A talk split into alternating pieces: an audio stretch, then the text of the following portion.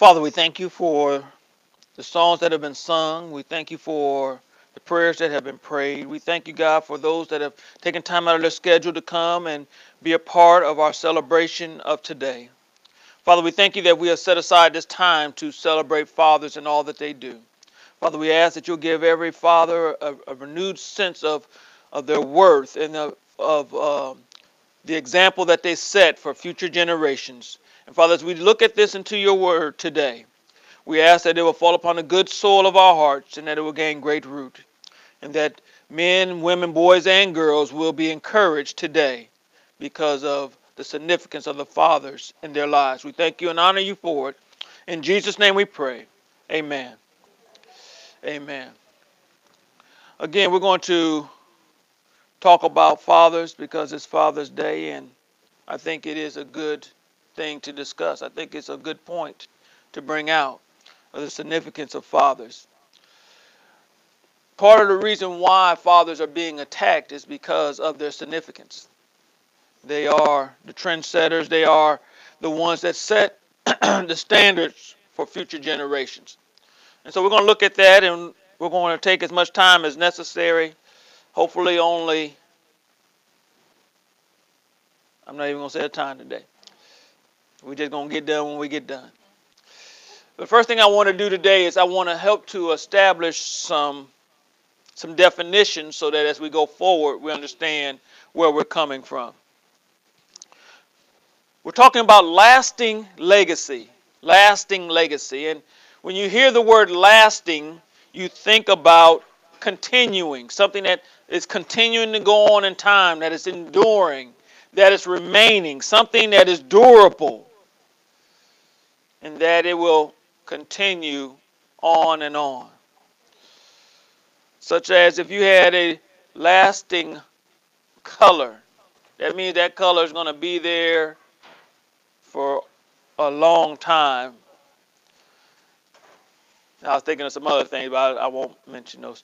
But just lasting, something that continues to go on and continues to be over time. The other definition I want to bring out today is the definition legacy. Uh, legacy is a, uh, bequest. It is a uh, give uh, will such as uh, sum of money, gift of property. Another thing that legacy is, it is something that's handed down from an ancestor or predecessor. Legacy is something that is handed down from an ancestor or predecessor. Even in colleges, some colleges have what they call a, a legacy admission. If somebody from your family has gone to that college before, you actually move up to the top of the list because you've had a family member, specific, especially a parent or a grandparent parent that has gone there before. So you get what they call a legacy admission. So legacy has a significance. We talked about legacy on Mother's Day. We actually talked about a lasting legacy from the uh, view of the mother. So I want to take that same title and use it as it talks about the fathers.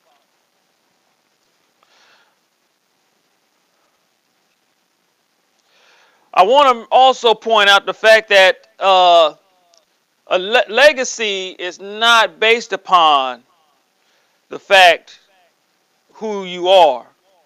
But legacy is based upon what you determine how you want to express Christ on the earth.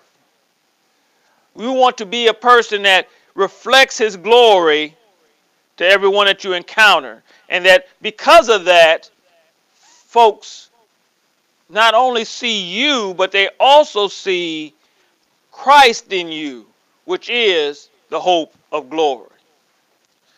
I was watching a, a documentary about uh, Muhammad Ali, and they were talking about how Muhammad Ali, because of how he stood and how he um, carried himself, that he touched lives. he was, uh, and this was coming from the, the uh, his children's perspective. You know, he was always uh, like the dad that we saw today telling jokes. He was he was always that type of person, and so he left a, a, a, legacy of hope, a, a legacy of you can do it with not only his children, but folks that he interacted with.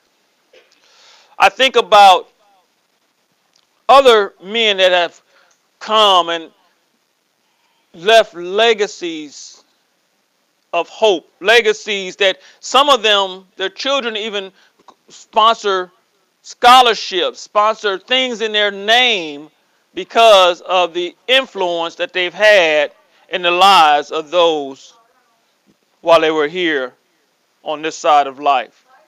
And so as we look at this legacy, I want to use a different set of scriptures today. And once I pull it together, then you, you'll catch on where we're at. We're going to go to Joshua, the fourth chapter, and run through that, and then we'll call it a day. In Joshua, the fourth chapter, starting at the first verse. Before this time period, Joshua has just been briefed by God Himself and it started off in Joshua 1, I believe it's 1 and 2. He says, Hey, Joshua, Moses is dead. Now you're in charge. But don't worry. He says, Be of good courage, because I'm with you. I got you. He says, But I need you to meditate on my word day and night so that you have an understanding. And this understanding will allow you to lead the people. And so the first couple of chapters is God telling Joshua this is how this thing is going to work out. The third chapter, Joshua is finally starting to take over. So Joshua says, All right, we're getting ready to go over to the land of milk and honey, the land that God has prepared for us. And so the first thing that they, the first obstacle that they had to deal with was the Jordan River. Now, let me tell you something about this Jordan River real quick. Jordan River, it wasn't no creek. You know, y'all country folks, y'all know what a creek is. You know, it's just a little bit of water running down. You know, something that some of us can jump over if we got strong enough legs. No, it was. It's, it's probably about. Uh, uh, some estimates was it's probably about 20, 30 feet wide, and probably about 15, 20 feet deep. That's a river. All right, you can't just jump across that joke.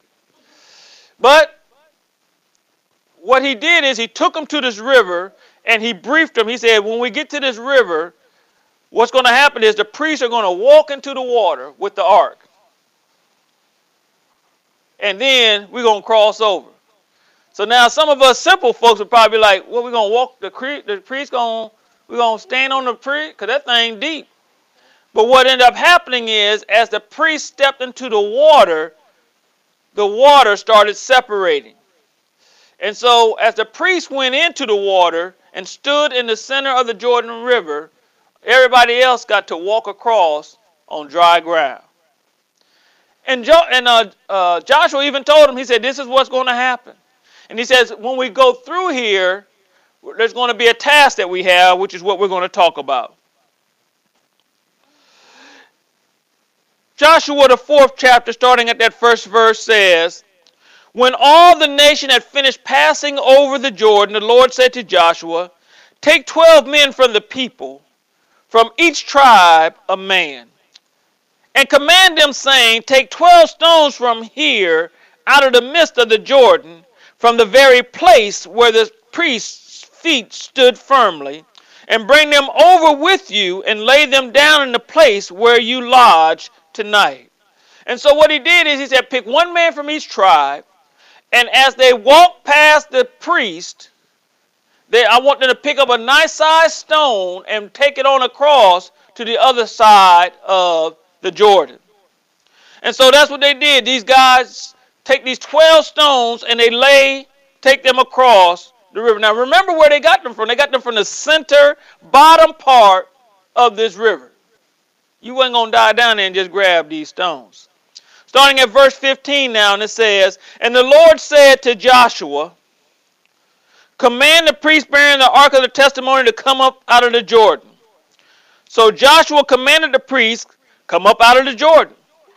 And when the priest bearing the ark of the covenant of the Lord came up from the midst of the Jordan, and the soles of the priest's feet were lifted up on dry ground, the waters of the Jordan returned to their place and overflowed all its banks as before.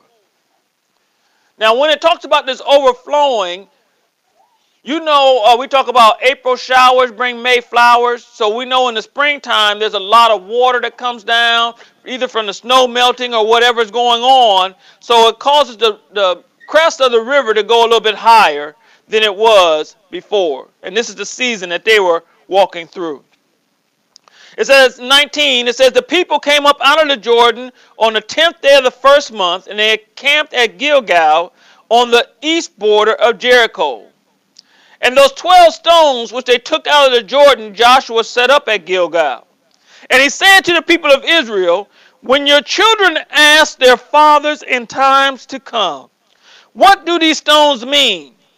Then you will let your children know Israel passed over this Jordan on dry ground.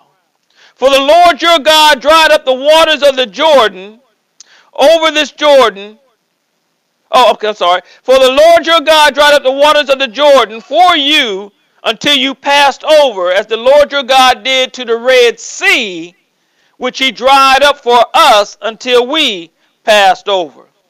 So that all the peoples of the earth may know that the hand of the Lord is mighty, that you may fear the Lord your God forever. Forever. Real quick, I want us to go to Genesis, the fifth chapter the 24th verse, and then I'm going to pull all, I'm going to give all the scriptures now, and then as we go through, we'll tie it all in. Genesis 5:24 simply says, Enoch walked with God, and he was not, for God took him. Enoch walked with God, and he was not, for God took him. The point that I want to bring out today, one of the points, is the fact that we all have a level of responsibility when it comes to our next generation, to our legacy, to that enduring, that passing on, that setting up of our legacy. And so the first question I want to ask you is this What type of difference are you making? What type of difference are you making in your workplace, in your home? When you conduct yourself outside of home? What difference are you making in the church, in the community? What difference are you making? If we were to take a survey, would people say that you're being a positive influence or a negative influence? If you were to pass away today, what would folks say about you at your memorial ceremony?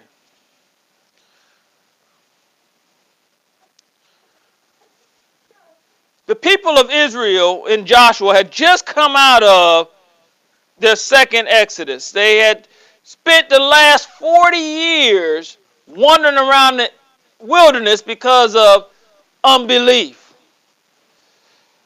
But if you look at what Joshua said toward the end of that, he said, just like God was able to do this for us in the Red Sea, he's also able to do it now as we cross the Jordan. Because God wants us to always remember that He is mighty and His desire is to show us off to the rest of the world, that He is on our side. And that not only that, but that, that God has a desire for us to do better. It was good that He was sustaining them in the wilderness, but His whole goal, His whole desire was for them to have the land that was flowing with milk and honey that He had prepared with them. And now they were on the other side of the Jordan, right on the edge of it, getting ready to achieve what God had for them to achieve. Now, don't think it was just going to be uh, a cakewalk for them. They had to go through, they had to fight some battles, they had to do some things in order to make this happen. Remember, they, uh, they had said that there were giants in the land and they were out to fight those giants. And their first obstacle, think about it, was what? The River Jordan. They had to go through the Jordan River in order to start the process. But what significant point do I want to make about that is the fact that as they allowed the presence of God to go before them, which is what the ark and the priest represented, as they allowed the presence of God to go before them, the very thing that they thought was an obstacle began to become the direction or the avenue, the venue that helped them to get to where God wanted them to go. Because as soon as the priest's feet touched the Jordan, remember I said the water started parting. If you remember the Red Sea, if y'all ever seen that movie, The Ten Commandments, when Moses lifted up his staff, the water parted. Now, very quick little alley I want to run down. They have actually proved this to be a scientific phenomenon. That there was winds that actually can come and cause a turbulence such that it will cause waters to part. Let's get back on the highway.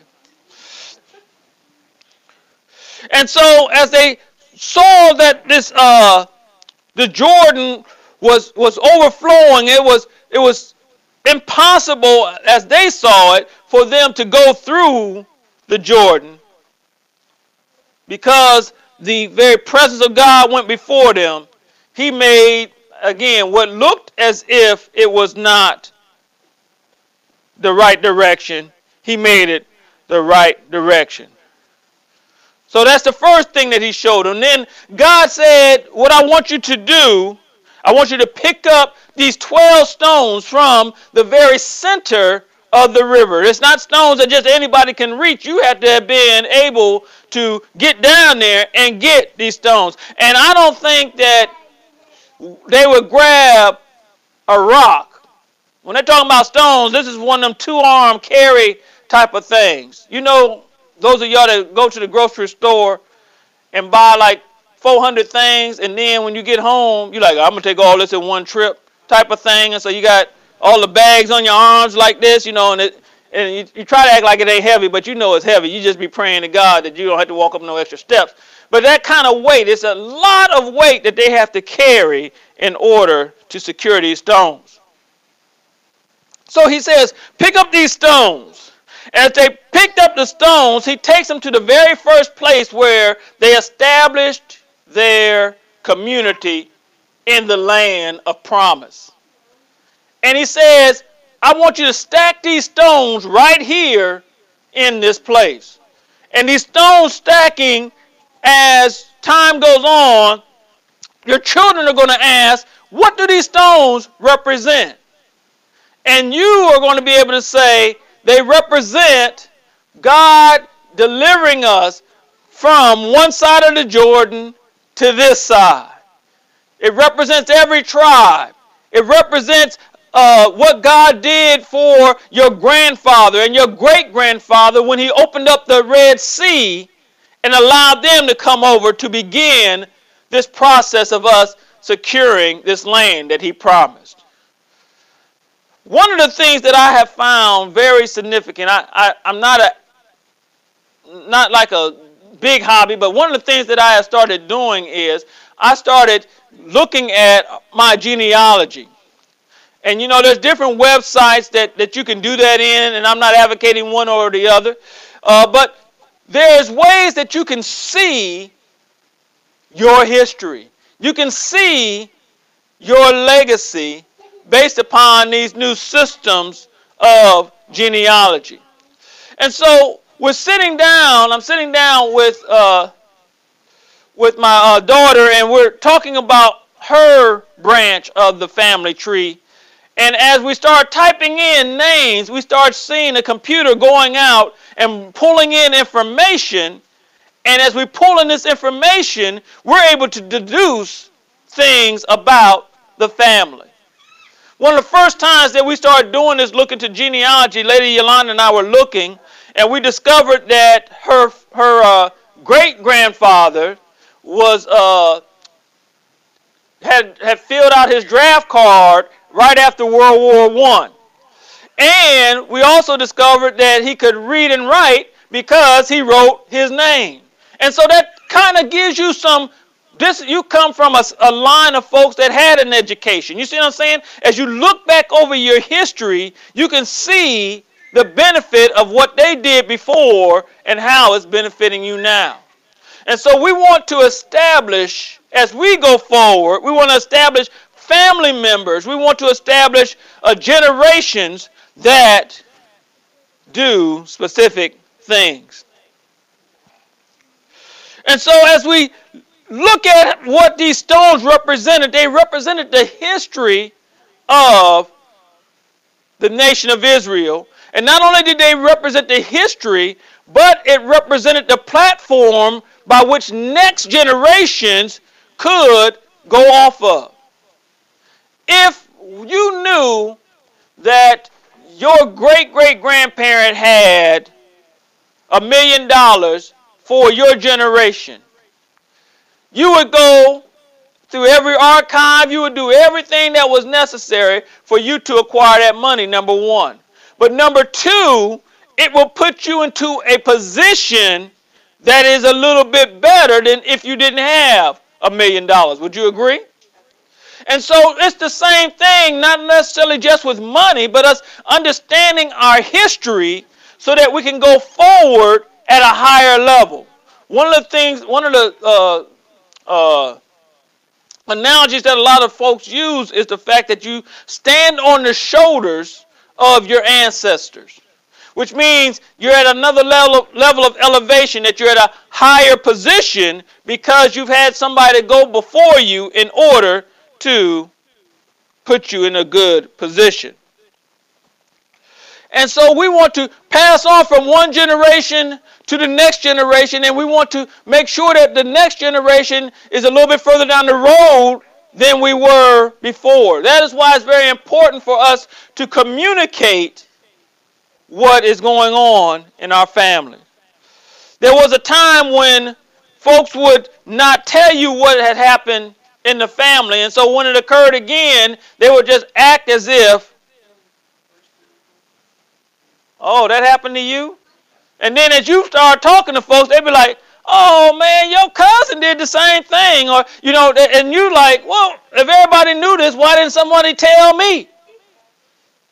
You know what I'm saying? So as now we have gotten to this uh, social media thing where everything is out there, it not only causes us to have revelation, but it also can cause us to have trepidation, where we're feeling uneasy, where we're feeling apprehensive, we're feeling uh, left out because of the new information that we receive. So information can have some good and bad intentions in it.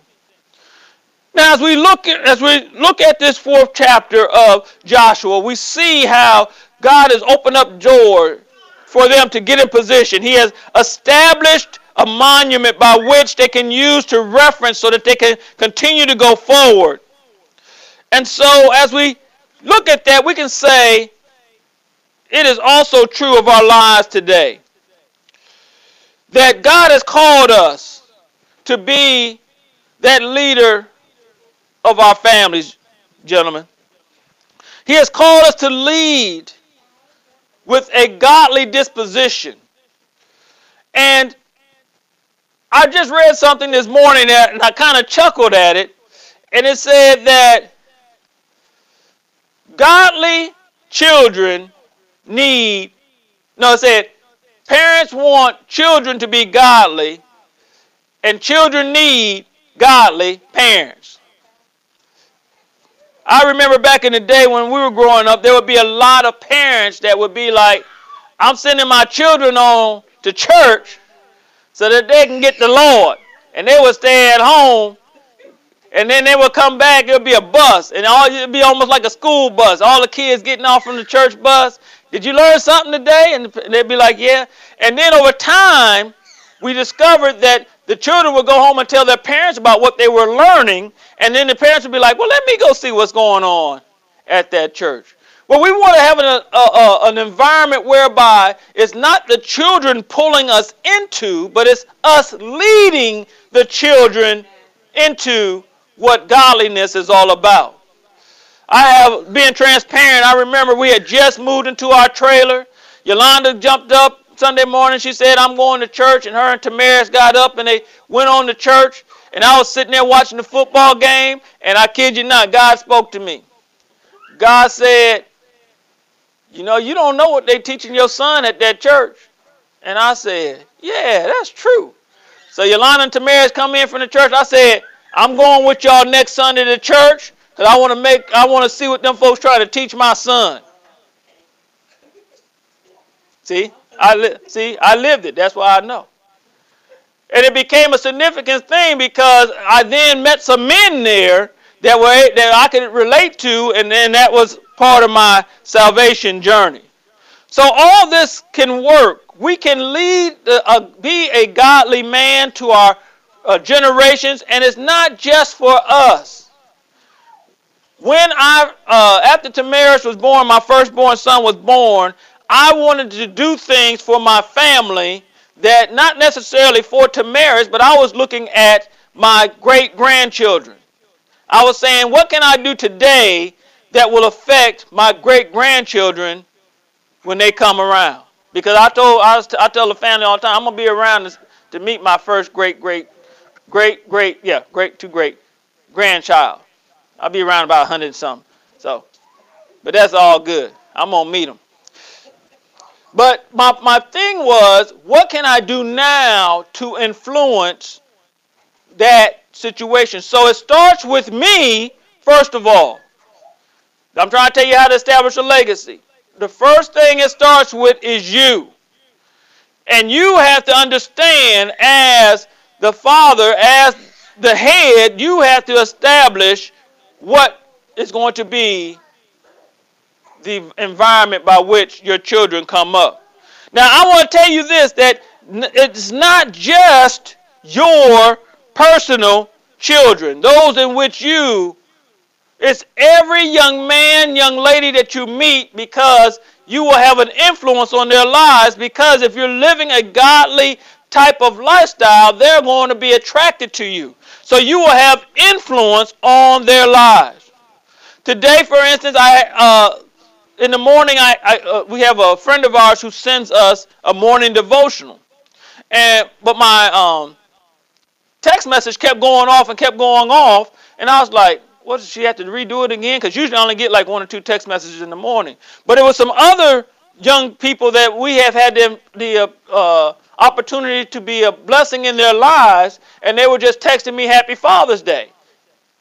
You know what I'm saying? So it becomes this this uh, you hear me talk about dropping that pebble and you get those waves. It becomes this effect whereby you're touching not only your legacy, which is your family, but other folks you're establishing legacy in them because of your influence.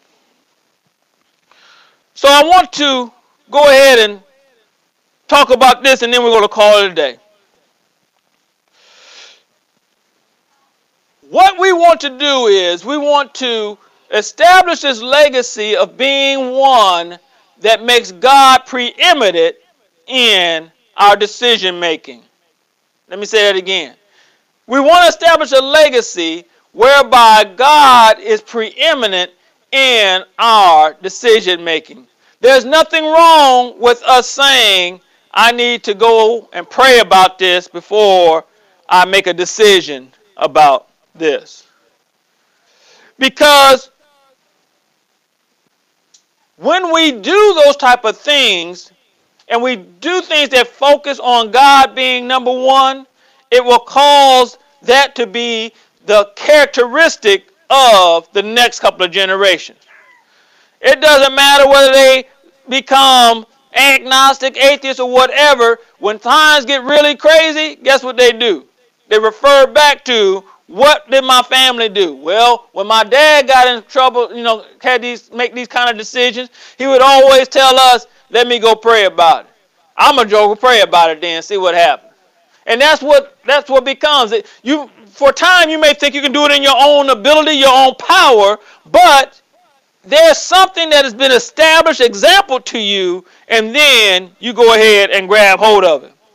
I want to point out the reason I asked us to look at uh, Genesis 5:24 and just that read that little little bit of scripture. It talks about Enoch, and Enoch it says walked with God. That's all it says. It says Enoch walked with God, and for those of us that have been to Bible study, we, we talked about the word walk means to move with intentionality. So Enoch intentionally moved with God. He intentionally did godly things. And because of that, it says that God said, Enoch, why don't you come on with me to heaven? And that's where he went. And now what do we know about the word walk? Walk means that there is a series of what? Steps. There's series of things that you do in order to say that you went on a walk. Now I know some of y'all just stand on the porch and probably walk walk your eyes up and down the driveway and say you walked the driveway, but that ain't really a walk, right? That's just talking about an observation. We're talking about a movement, talking about taking steps. We're talking about doing things, and this is what Enoch did. This is what we should do. We should come up with steps in order to get the result that we want. And I will tell you that if you grab hold of the Word of God, and if you will have dialogue with God in prayer, that it will give you those steps that are necessary for you to affect your legacy in a godly manner. Because that is what we want. We want generations that put God first so that God can lead them and guide them in the direction that He wants for them to go. Remember this, and then we're going to call it a day. There's a song, I can't remember who wrote the song, but they said that they always feel like somebody's watching them. And that is exactly what is going on. Somebody's always watching you.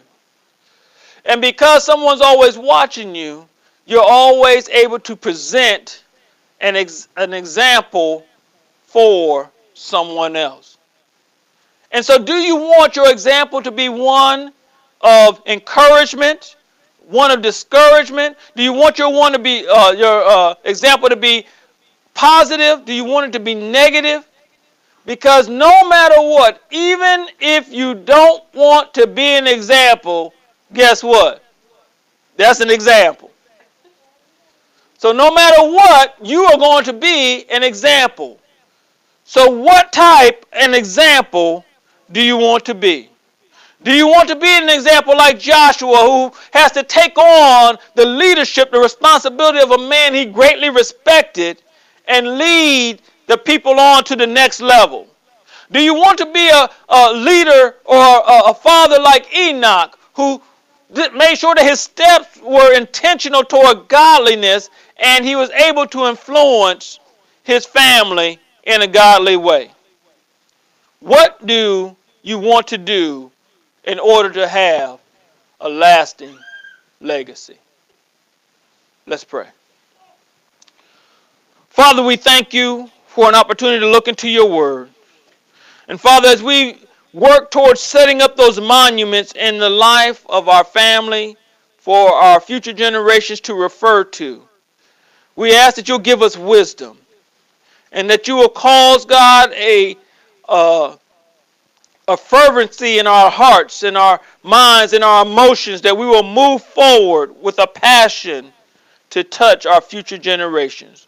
And as we're doing that, God, as we're taking those steps, that we are changing how we are even today. So, God, we thank you that as the children of Israel and Joshua followed after the ark, and the ark, your presence showed them the direction to go. As we follow after you today, God, that you will lead us and that you will guide us to the doors that are necessary for us to bring your glory into our family and into our lives and that you will be glorified in all things that we say and do. That we will leave this earth and that folks will know that our legacy is one that is pursuing after you. Our goal is a godly legacy that you will be glorified in all things. And we thank you for the opportunity, for the selection, and for your faith in us to accomplish it. In Jesus' name we pray. Amen. Amen.